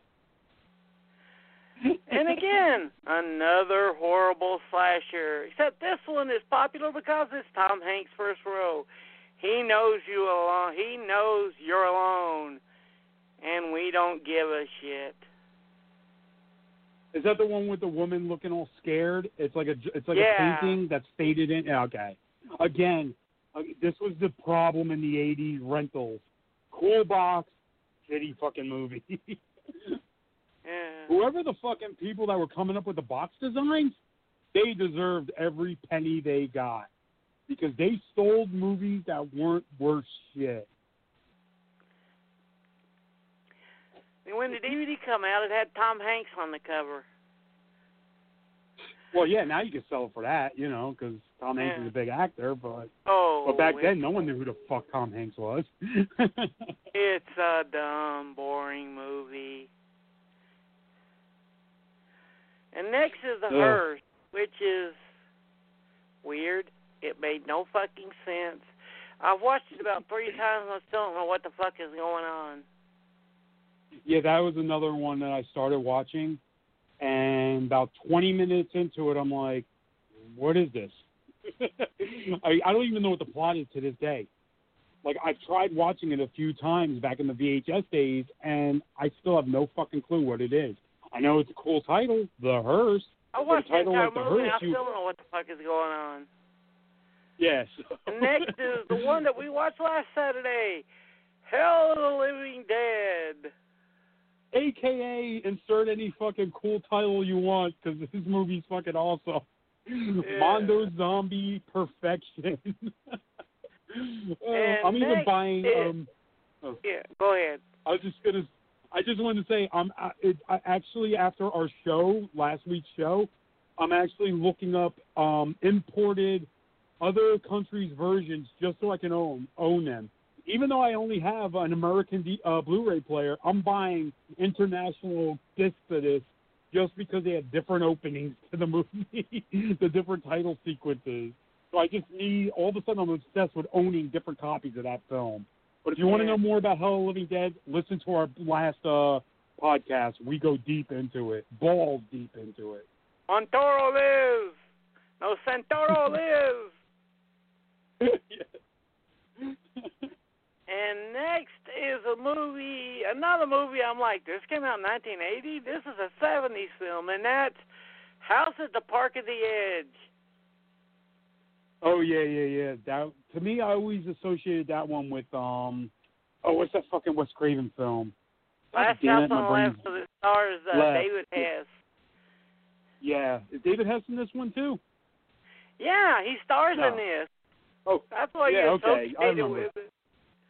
yeah, that's right. Okay. See, I like uh the other one better than this one. that's why. This one's okay. It's it's loopy as hell because the last house on the left twist comes out of the fucking blue at the fucking end. You're like, where the fuck did this come from? yeah. Yeah. Most of but the I mean, movie's like a Straw Dogs movie with uh, David Hess as a thug and Giovanni Ba- Lombardo Radice, aka John Morgan, as his buddy who gets treated like shit by everybody. And then during the last three minutes, it turns out it's the last house on the last film. there you go. Yeah, I think I I watched Last House on the Left, but I kind of like watched this one and was like, ah, the other one's better. I'd rather watch that David Hess film. That yeah, but this one has a better soundtrack. Love me more and more. Well, yeah, it's total seventies. Like, oh, it's it was so really disco funny. and ain't even funny. yeah, yeah, Italio eighties horror was kind of. Well, it's funny because discussing the '80s, like 1980, it's not until, like you said, later in the '80s, horror found itself. Like we came up with our our, our um ingredients for our different type of genres. Back then, it was just like, well, we're gonna write a horror film. We'll just put anything out. And I So- miss those days. Well, they still do that Yeah, I do nowadays. It's just that most of the, unless you're totally audacious and over the fucking top, most of it you have to know the guys who are making it and then buy it from them. Yeah, I mean, t- t- um, back then there was no formula to their horror. It was just like anything goes. Now it's like a formula. Okay, we're gonna do a slasher, so we need this, this, this, this. Oh, we're doing a supernatural. yeah, we need they this, like this, it. this, It's like they this. pull up. Okay, we're gonna do. I want to do a monster film. Okay, da da da da da. Yeah. All right, so Speaking we're of movies What, that what break just came out? formula, how many '50s monsters movies did you have? The creature stalking the girl and carrying off the pretty lady, and that's all he did. He just Uh, carried the motherfucker around. Yeah. And then Yeah, 1980, bunch of 'em. Humanoids from the Deep came out, and like, "Are you gonna stalk and carry the lady? No. Nope. What are you gonna do? Gonna fuck her? What? Yeah. Yeah, I'm gonna fuck the shit out of her. Well, damn. yeah, this was the X-rated creature from the Black Lagoon. Well, it was R, but yeah, it was like, what if the creature from the Black Lagoon scored? It Yeah, well, I mean, let's- an unapologetically sleazy, nasty, Yeah. dirty mess of a movie. Definitely, yeah. No, it's. It, I I actually just recently got the um, the uh tin box set from uh, Scre- uh Scream Factory for it. Humanoids from the Deep. It's one of my favorites. It's just so sleazy, nasty, and I mean, if you really think of the premise of it, here are these fucking fish creatures that know in order them to get smarter and to evolve, they had to have sex with human women. So they're fucking grabbing human women to impregnate them. There's nothing more like primally horrifying is knowing there's another creature out there trying to outbreed your human. Try to like get rid of the human gene Isn't and that why most men hate each other? Yeah. Yeah, it's competition to, to spread your genes. Well, here you go. Now you got a fucking fish monster wanting to spread its genes into our women. yeah, next stage of evolution. And yeah, it's, it's it's a great film. even though real Barbara good. Peeters has said that all of the porn, all of the nastier inserts of the rapes were filmed after she left the movie, and she didn't know they existed until she watched the premiere, and she was pissed. Yeah. yeah, they did that too. Yeah, they did that. I remember they did that. They they they. All right, so okay, we're not going to show you the re- creature raping you. Okay, good. She's gone. Let's film the scene. You know. Yeah. can you imagine that going to a movie and being like, oh, yeah, here's where the monster grabs me. Wait, he's butt, butt fucking me. What the hell? and it definitely has one and of the greatest not endings to a monster movie. you know. Yeah. Dude, I gotta say this one thing though. Something left over from the '70s did make it into this movie. Was the whole American Indian um, fight for its own identity and liberation? And remember, a whole protagonist in the film is after that goddamn dirty Indian. Yeah, pollution from the fish factory and all that. yeah. Yeah. It still have that '70s message, but it totally looked '80s. It finally didn't look like a '70s movie. yeah. There was no disco dancing. yeah. But it did have woolen flannel. There you go. there you go. this yeah, would be a great double feature with prophecy. What's next? uh, Inferno, the sequel to Suspiria. Yeah. I have this on bootleg VHS. I never saw a disc of it, so I'm a little behind on this one. Suspiria I've seen a hundred times, and I never saw the sequels. I know it's the what is the they call it the Witch trilogy. Yeah. It's Yeah, a only have a flimsy ass trilogy, what it is. And the coolest scenes in this movie were filmed by Mario Bava. You can tell when Dario leaves the building and Mario comes in. You can tell the difference between got his kind of gothic and then. Yeah, well, It's Argento's more the artiste. Best thing about it is the Keith Emerson soundtrack. Yeah, I do remember that. But yeah, no, Argento's the artiste. He's all about color, light, and mood. And Bava's like, yeah, let's fuck shit up.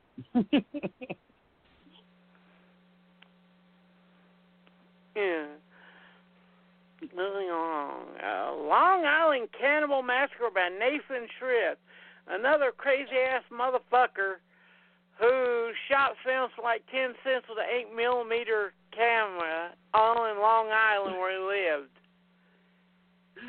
yeah, I have that on save on uh, Amazon. I, I, I'm trying to commit myself to buying it because I actually had a friend that saw it and was like, "Don't, don't." I'm like, "But it's like five dollars." Oh, it's Is it worth great the five dollars? There's uh, It's great. All right, all Long okay. Island Cannibal Massacre. Uh, Weasels Rip My Flesh. Oh, okay. I mean, I've been to Long Island a lot. Like I had a a, Yeah. a girl, that, not a girlfriend, but a friend of mine that lived out there, and she, we always hit like the beaches, and we always run around Long Island. And you know, it's it's a very cool place. Like I could see like the locations would be awesome for this film. But I'm like, Yeah. is it worth it, or is it like Astro Zombies, where it's all cool titles, but there's nothing going on? and my favorite one of his, they don't mow the grass anymore.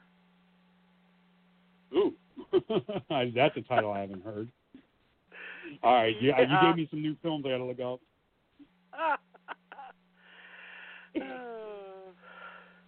Next is Macabre, Lamberto Bava's first film, and it's about a girl who loves her boyfriend so much that she keeps his head after he's dead, and the head gives her head.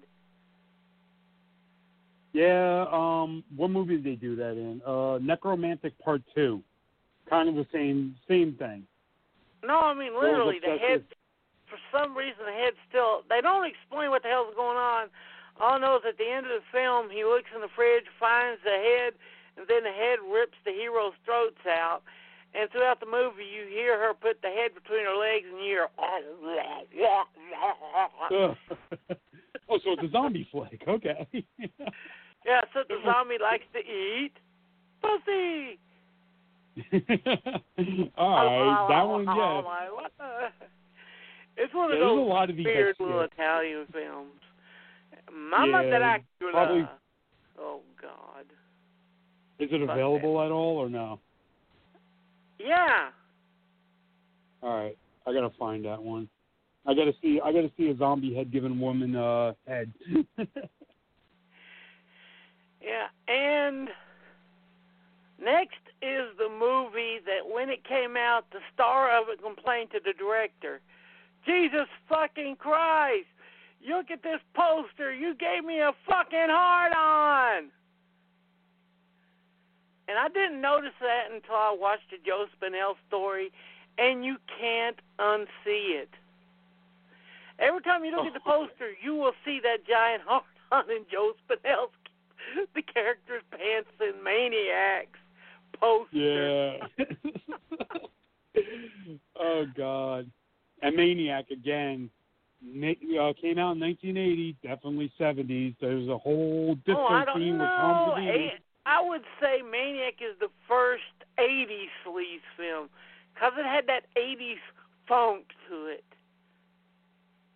Yeah, but it still has uh, Tom Disco Tom Savini coming out of the Yeah, nightclub. the old nose. I know, but it has that smell of piss and shit that you would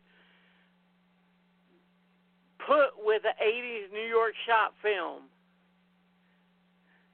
True. Yeah, definitely. Yeah, no, I know what you're saying.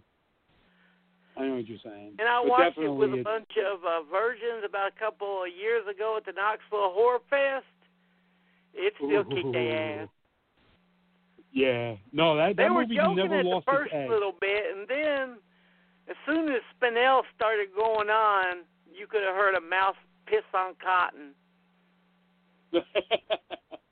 yeah, no, that movie still there. holds a sharp edge. And I looked Yeah, around after the movie's over, it's like shell shocked. That's great.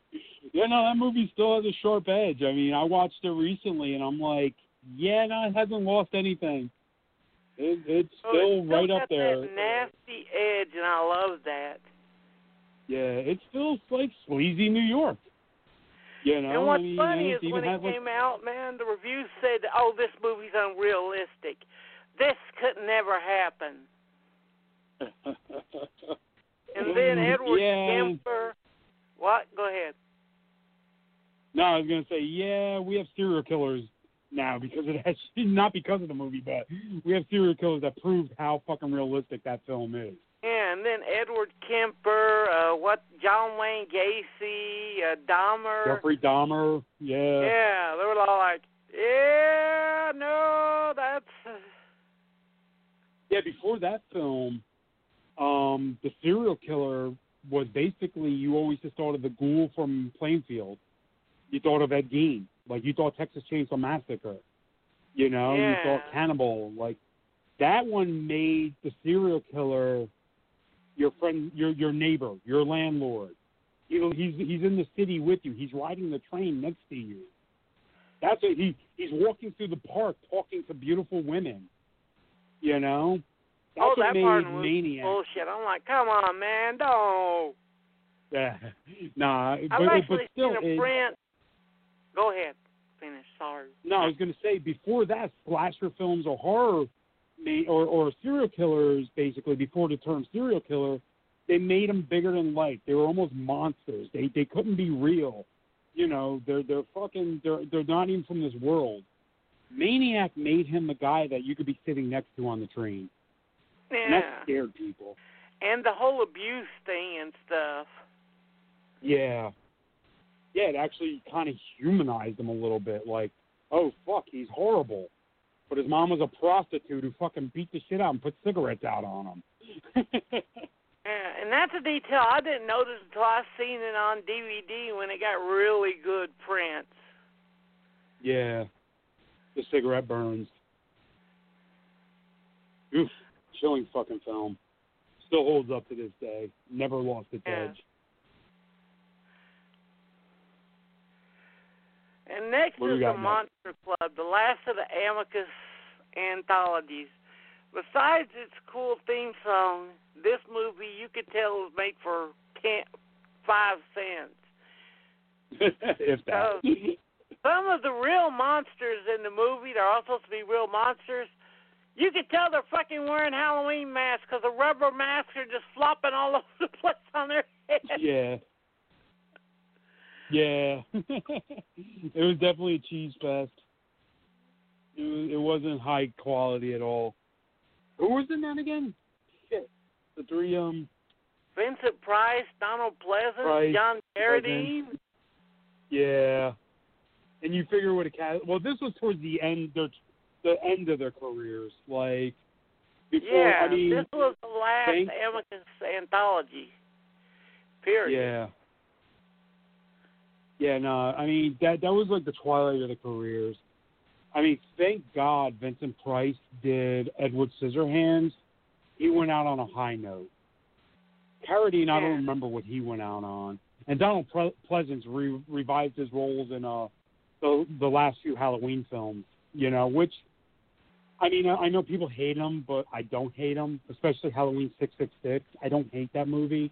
I still oh love seeing Donald the Pleasence in it. a Halloween six six six is great, but I understand why they had to reshoot it. Oh yeah, because he died. Yeah. they couldn't continue with him. Yeah, because he would have been the main guy in the next one. But I'm glad Donald Pleasence went out on a high note with Halloween six six six. And I don't Carradine. What happened to him? Do you remember his last? Uh, he didn't do much after that. Last thing I think he did was like House on the Long Shadows, which might come up in Okay. eighty one, eighty two. Gotcha.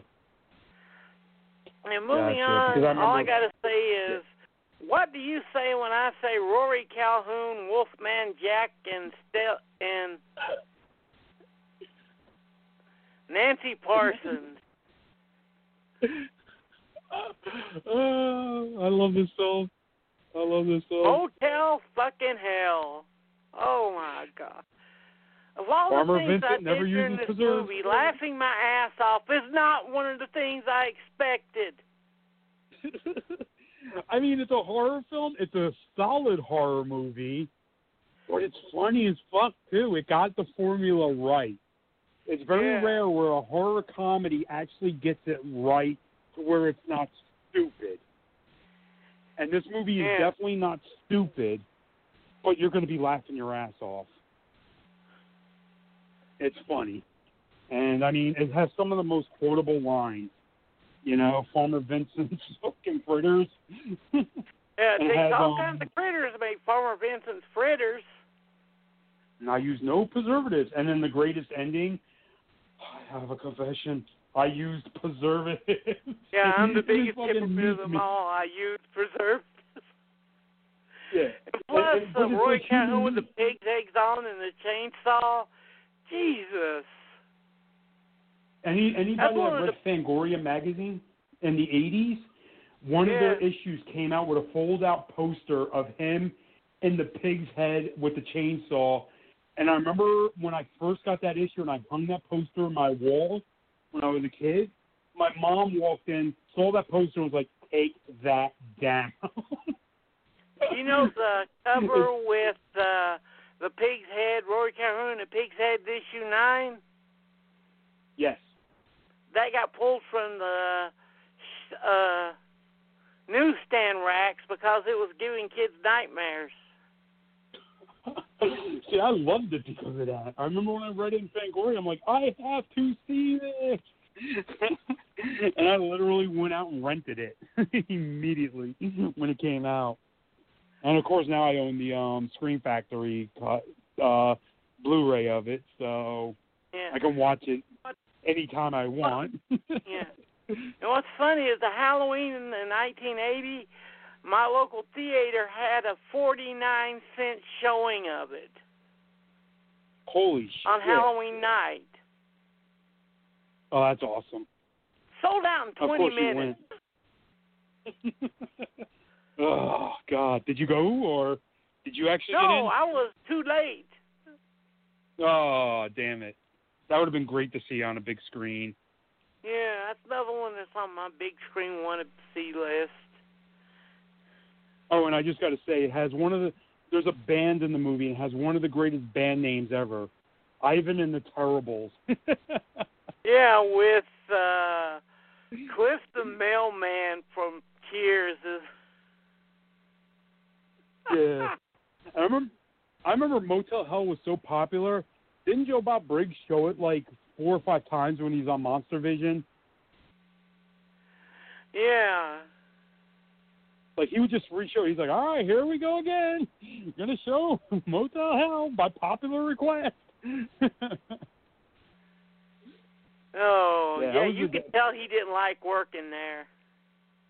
yeah, no, no, no. But I mean, I still love the show. Mon- Monster Vision. I was glued to my TV every Saturday night for Monster Vision. Even when they showed, even when they showed the Shawshank Redemption about three times a year on it. yeah. I never I missed remember watching it the last time he showed it. That's the first time I ever heard him cuss.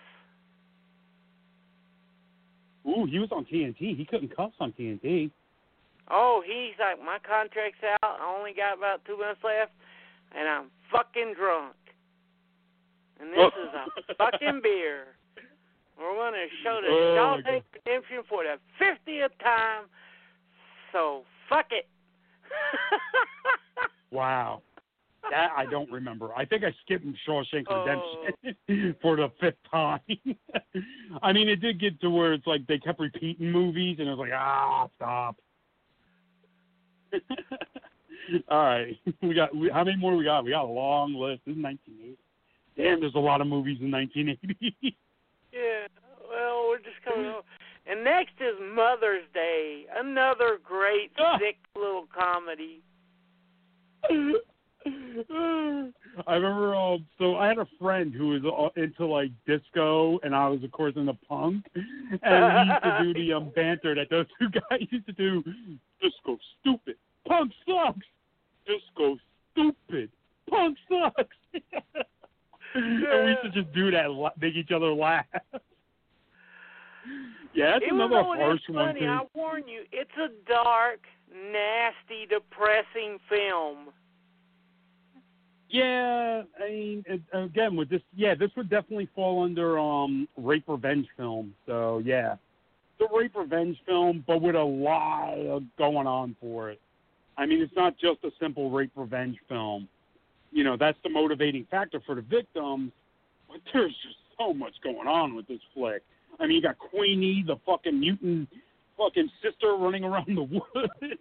you got you got the mom who's like fucking got plastic blow up pits as a pillow. Like what the fuck? The the house they lived in, I swear to God, I've been in houses like that that were filled with old broken toys and like old posters and shit and just dirt and grime, clothes. Because New Jersey, because that was filmed here, I think in Jersey. And before they started building up all the wooded areas, like now it's like hard to find anything. But back when I was growing up, you walk into the woods, you're finding old abandoned houses. And it wasn't uncommon to find a house filled with like old toys and shit. And that's where a lot of New Jersey got a lot of its um, reputation as having a lot of horror, you know, uh, ghost hauntings and shit. So New Jersey, and we of course we have a magazine in New Jersey called Weird New Jersey that started documenting all that stuff. So yeah, no, that that movie that touched a chord with me because I remember I was like, oh, I've been to places like that. Oh shit, I'm looking at it and running into two mutant brothers with a psychotic mom talking about how they're citified. And this by is citified and mean this is another one that skated out unrated. Yeah, yeah. Well, it was on what Lloyd Kaufman's brother, right? Troma Yeah. Studios' brother. Yeah, so Yeah. yeah, of course they were famous for getting trying to get shit out unrated. But oh my god, the movie still gives me like creeps me out at certain scenes. Like when he walks in with the fucking the uh trap and he's like, Oh, baby's raccoon leg, you know, it's like ripped off and they're just like Yeah. laughing about it. Eating cheese whiz for breakfast. The movie's Yeah. just disturbing on so many levels Oh but God. it's it's actually even though it's a rape revenge film, they they that's just a little small part of it. The rest of the film just goes off into this psychotic tangent that's just entertaining as hell. Anyway, sorry, I'll shut up. And before we mention this next one, I'll mention these real short. Prom night sucked ass. If you're a fan of that, you're you don't know good slashers from bad ones. It's horrible. Yeah, but Jamie Lee Curtis is cute. That's the only defense I can give for that. Other than that, it's just like okay. But Jamie Lee Curtis is cute, but she's got a ton of other films to, she did. Yeah. and now getting to the worst film of 1980, and might be up there in the top two of worst slashers. And that would be New Year's Evil. Are we even going to talk about that one? Because that's one that Don't I even saw, try laughed to at it. figure out the logistics of how the fuck this Yeah. asshole could get from time zone to time zone the way he did, meet girls and Yeah. kill them, and then get back. This movie is Yeah. I have to The kill only at 12 midnight. all up to the thirty first is that there's not that many fucking New Year's Eve horror films. Yeah. No, that's true. There's what? Um. Oh, what's the other one? The other New Year's horror film. Bloody That's New. Year. That's it. That's it. How did you feel looking at Roz Kelly and the music she's playing? They're supposed to be punk. Yeah. I don't. I don't. Uh, I don't have a lot of good things to say about this film. uh, you brought it up, and uh, yeah, we're talking about 1980s films, and this was another one where it's like, okay, Halloween was popular, people like those slasher films. Oh, what can we do to be different? He's gonna fly time zone to time zone to kill people in different times and at noon, at midnight in different areas. Okay. Yeah. But this movie makes no sense. Shut the fuck up, Steve. Okay, dot, Yeah. okay. Hey, Shut up and hold the boom mic. Shut up and serve our craft next to the services crackers. yeah. And next I have a movie I have an affectionate uh, subtitle of that's Bigfoot Fuck Shit Up. And that's Night of the Demon. This whole movie is scenario is set up, then Bigfoot fucks shit up. Yeah, see, I always confuse this one with um, Night of the Demons. With yeah, you know what I'm talking about. But yeah, I know. Now this is the Night one of the where Demon. Bigfoot rips off the guy's pecker for pissing in his woods Yeah. and gets the two Girl Scouts to stab each other. yeah, I mean, I'm a huge fan of the Curse of Bigfoot, aka the teenagers versus the monster or creature, wherever the fuck the uh, original title was. So I mean, I can't really put this Bigfoot movie down because I I do love Bigfoot films, Boggy Creek, all those, you know, Snow Beast and shit like that. So I'm a big fan of like the whole Bigfoot lore. Like today, I'm watching In Search of, and I'm watching the Bigfoot episodes. So I'm a big, huge uh, uh, fan of oh, the this Bigfoot movie genre. is great. I mean, you see two Girl Scouts with two big fucking Rambo type survival knives. Yeah. In 1980. Yeah. I, And then Bigfoot So, yeah, grabs you- them, puts the knives in their hands, and then gets them to stab themselves. It's loopy as hell, but it's fun. It is so much fun. Yeah, I like I said, I it's hard for me to dislike a Bigfoot film. You have to really be lame than for me not to get into it. So, I mean, I even And love Harley and next the is Henderson. Night of the Hunter with uh by Jean Rollin, which is pretty good. I'm not that much of a John Rollin fan. I know I'm gonna get hung for that. Yeah, I could skip this one myself. Like, you know, I'm not. I'm not the and biggest next fan we either. have the award with my favorite actor, a guy who is so turgid and stiff in any role he's ever that he is the most wooden actor I have ever seen. And I have the a, award at the end of the year for the Steves for worst actor, but I call it the Hugo Stiglitz Memorial Award. and we're at Umberto Lenzi's Nightmare City, which is a fun movie. When Oh, the Hugo movie- the movie is not on great. the camera. oh come on! Hugo Stiglitz has the greatest mustache in film history. Yeah, but it's just hilarious. Just him look him looking at these zombies coming out and cutting up everybody and ripping up everybody, and he just has this turgid look. hey, first of all, they're not zombies. They're the infected. Okay? Yeah. He hated when you called them zombies. they're the infected. But um, yeah, no. He was. He, I, there's one scene where he actually gets animated, and that's where he runs to the car, jumps in the car, and runs the uh infected over. So he Yeah. was kind of animated in that scene, and you got to give it to him when he throws the fucking Molotov at the car and blows them all up. His little ass Coke bottle, he blows up an entire Yeah, fucking yeah, you know. uh, ambulance. The movie is definitely one of my top five. Like I own three copies of it just 'cause I keep buying them whenever there's a new re- a new release. This is the one that and I- came I out just of don't have- City of the Living Dead. Yeah. Yep. Uh, No, City of the Walking Dead. It came out City, City of the Walking Dead. Not bad. Yeah, 'cause I have both versions. I have the uh, City of the Walking Dead version, and I have the Nightmare City version. and I mean, I I watch that movie at least three times a month.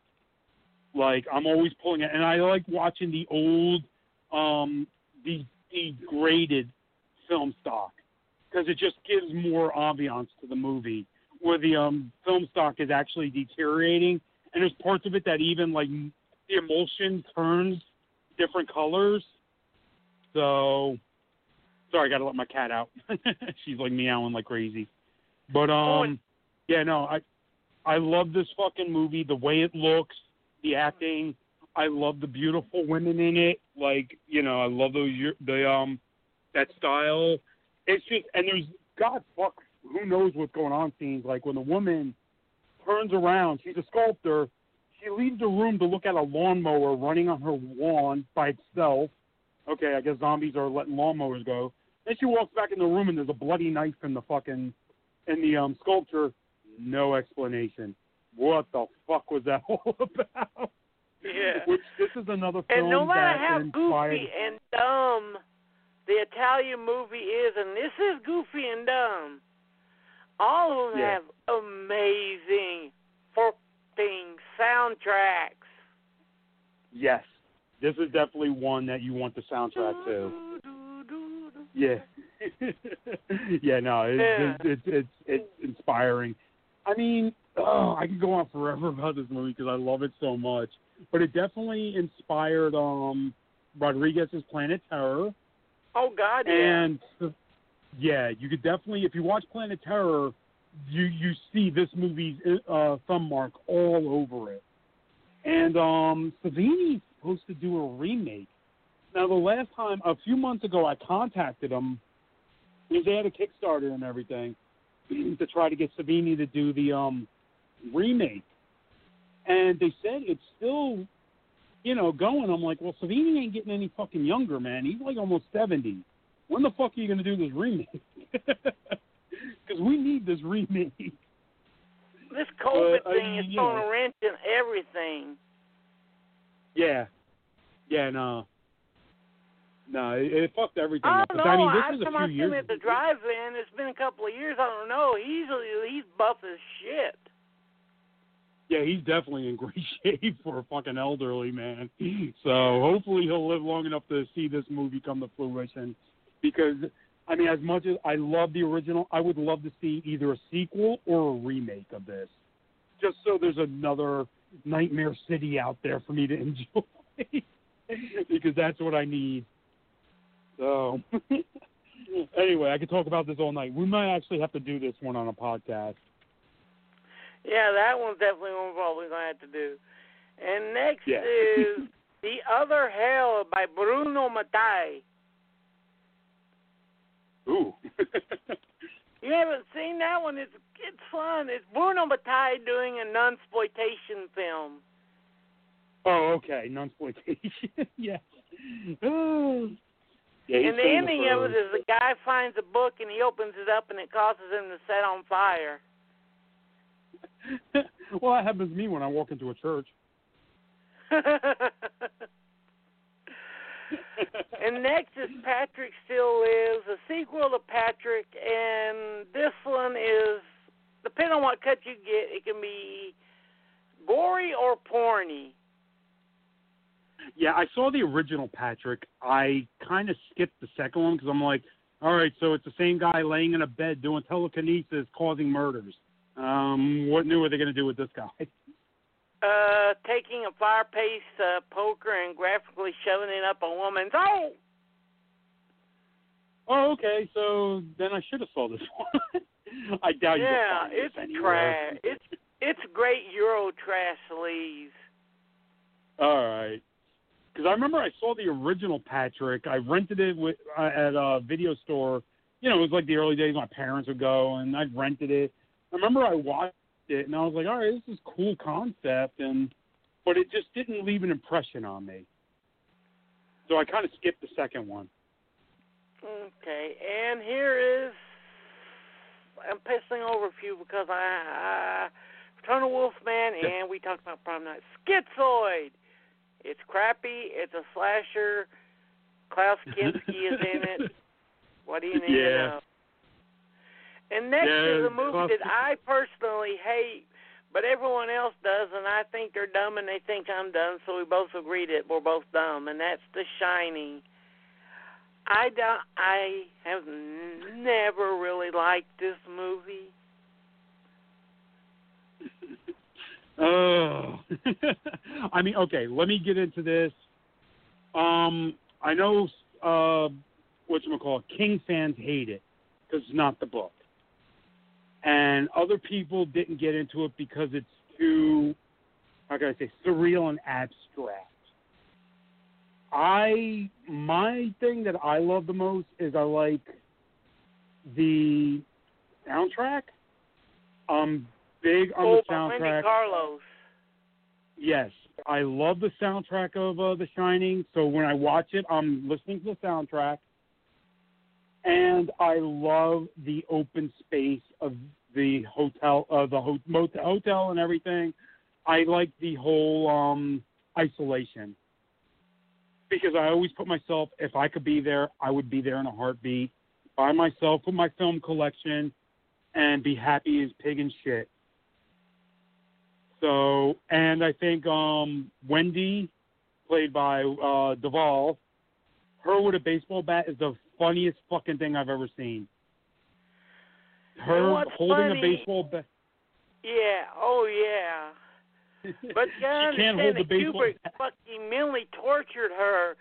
That she Yeah. has been on psy- antipsychotic drugs ever since then because of this fucking movie. Yeah, if you watch the making of The Shining, you can actually see her breaking down. Like she's losing it because Kubrick treated her like complete shit because he wanted to get the most he could out of her. I mean, is it the greatest film? I mean, it's moody. It definitely. I love the ghost aspects. You know, there's there's things in the film that I love to death, and there's things in the film that I'm like, eh, okay. You know. Uh, So, but I definitely when they did the TV version of The Shining, and they had like the bushes coming to life and everything, I'm like, all right, now I can see why Kubrick skipped that because it it looks goofy. yeah, too early CGI always looks goofy. yeah, but I even think today they still couldn't pull off uh scary animal sculpted bu- bushes. I don't, I don't. It's just not something that's frightening. It sounds good in the book, but to put it on the screen, I think Kubrick kind of said, you know what? I'm just going to make my own Shining.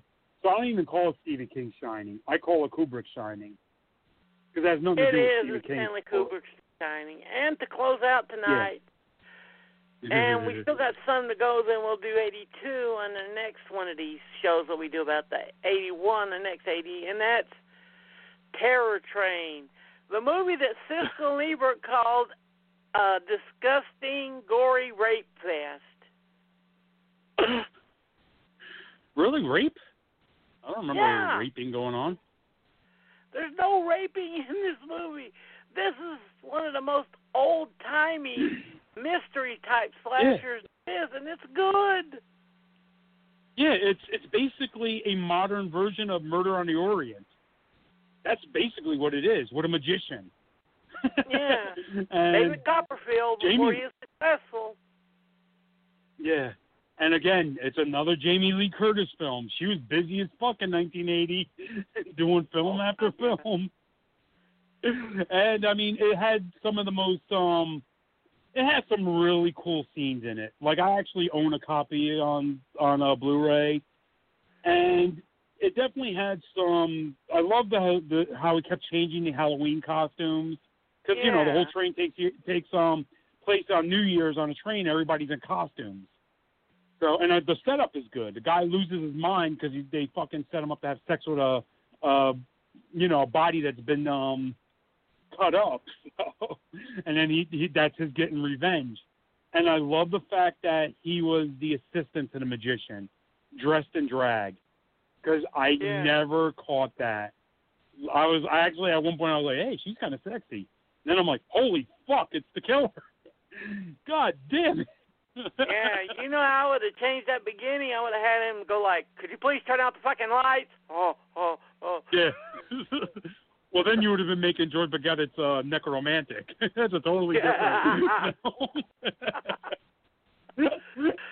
No, but no, it's a decent slasher. It's one of the better ones. It's got more meat to the bones than most slashers. Yeah, and it's definitely better paced than a lot of them. So but there's there's is, enough but there. it's definitely a 70s slasher. Well, if you notice Yeah. any of the slashers that Jamie Lee Curtis was in, and this is pretty much her last one, were 70s set era slashers. Prom Night is full of disco. Yeah. yeah, no, definitely because well, they were all trying to capture that same lightning of Halloween, which was a total '70s movie. So anything they put her in had that '70s feel, you know. And look at the ones that were successful for 1980. Maniac, Friday the 13th. Yeah. Uh, you know, they didn't try to capture that lightning in a bottle. They went and did their own thing. Yeah. I mean, I think Terror Train did all right when it was released. I don't think it was one of those oh, forgotten oh ones. yeah, because it's actually it's a quality film. Yeah. So, you know, it's actually really good. Ugh. It's actually one of our more more- popular ones. I don't understand the fan love for Prom Night because that movie is boring. I think um Prom Night benefited from Leslie Nielsen is in it, and everyone th- knows the Naked Gun series. Uh, what else is in it? Jamie Lee Curtis. I think that's it. Yeah. And the fat guy gets laid. That's right. That's right. Gives guys like me hope. But yeah, we'll finish up 80 with that. And I hope you enjoyed this. And tomorrow night, well, I got stuff to talk about. That's just it. And Oh, we we'll got be so back. more movies to talk about. Yeah. Okay. Next time we'll finish it up there with another bizarre shot in Pittsburgh horror film that no one really knew about much. Uh, one of the best lines in there, and Disney does a slasher. And there's one that we forgot about, something that was very important. I don't know. Ah, we'll get to it. oh, come on. Which uh, pretty right, much right. we love Friday the Thirteenth, but this one is pretty much the best horror film that came out in 1980. Wouldn't you say the one that we haven't mentioned yet? Well, I mean, there's a whole list that we haven't mentioned, but sure, yeah. The one that we could have mentioned earlier. yeah. Yeah, I know what you're talking about. Do you want me to say it, or do you want? No, we'll keep as suspense. We gotta leave them in suspense. We tease them. Nah, nah, nah, nah, nah. okay. We'll tease them. uh, yeah, it's definitely up there, and we. Uh, I was hoping we'd get to it, but I guess not. And don't forget, All right. out of all the ones that we have talked about tonight, the ones you really need to look up is uh, Fade to Black. That one is freaking amazing. Yeah. If it's on definitely look that one up. YouTube, I'll put it up on my wall. Okay. If not, I'm sure there's still DVDs floating around out there. My pl- no, pay it no, a couple no, extra not, bucks. no, no, no, no, bitch. You got one of the holy grails of horror, son. The DVD, my DVD goes probably now for about eighty. Yours goes for Oh. about nine. Oh, okay. All right. Yeah. Well. No one has put that movie out since the ones that we got. Shit, it really needs a re-release. All right. Maybe I'll write Scream Factory and be like, "Hey, get this shit out there." Yeah. And with that, good night, everybody. Good night. That's it, man. Game over, man. It's game over. Open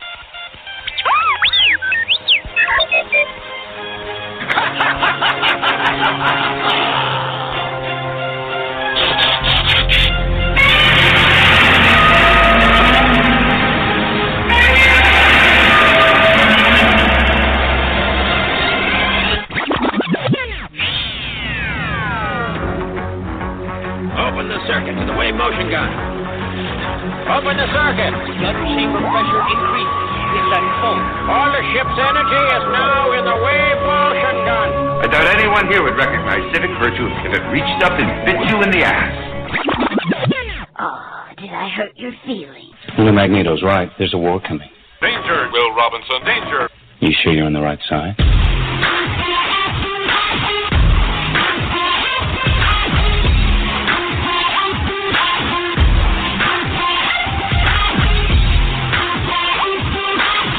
Hasta la vista, baby.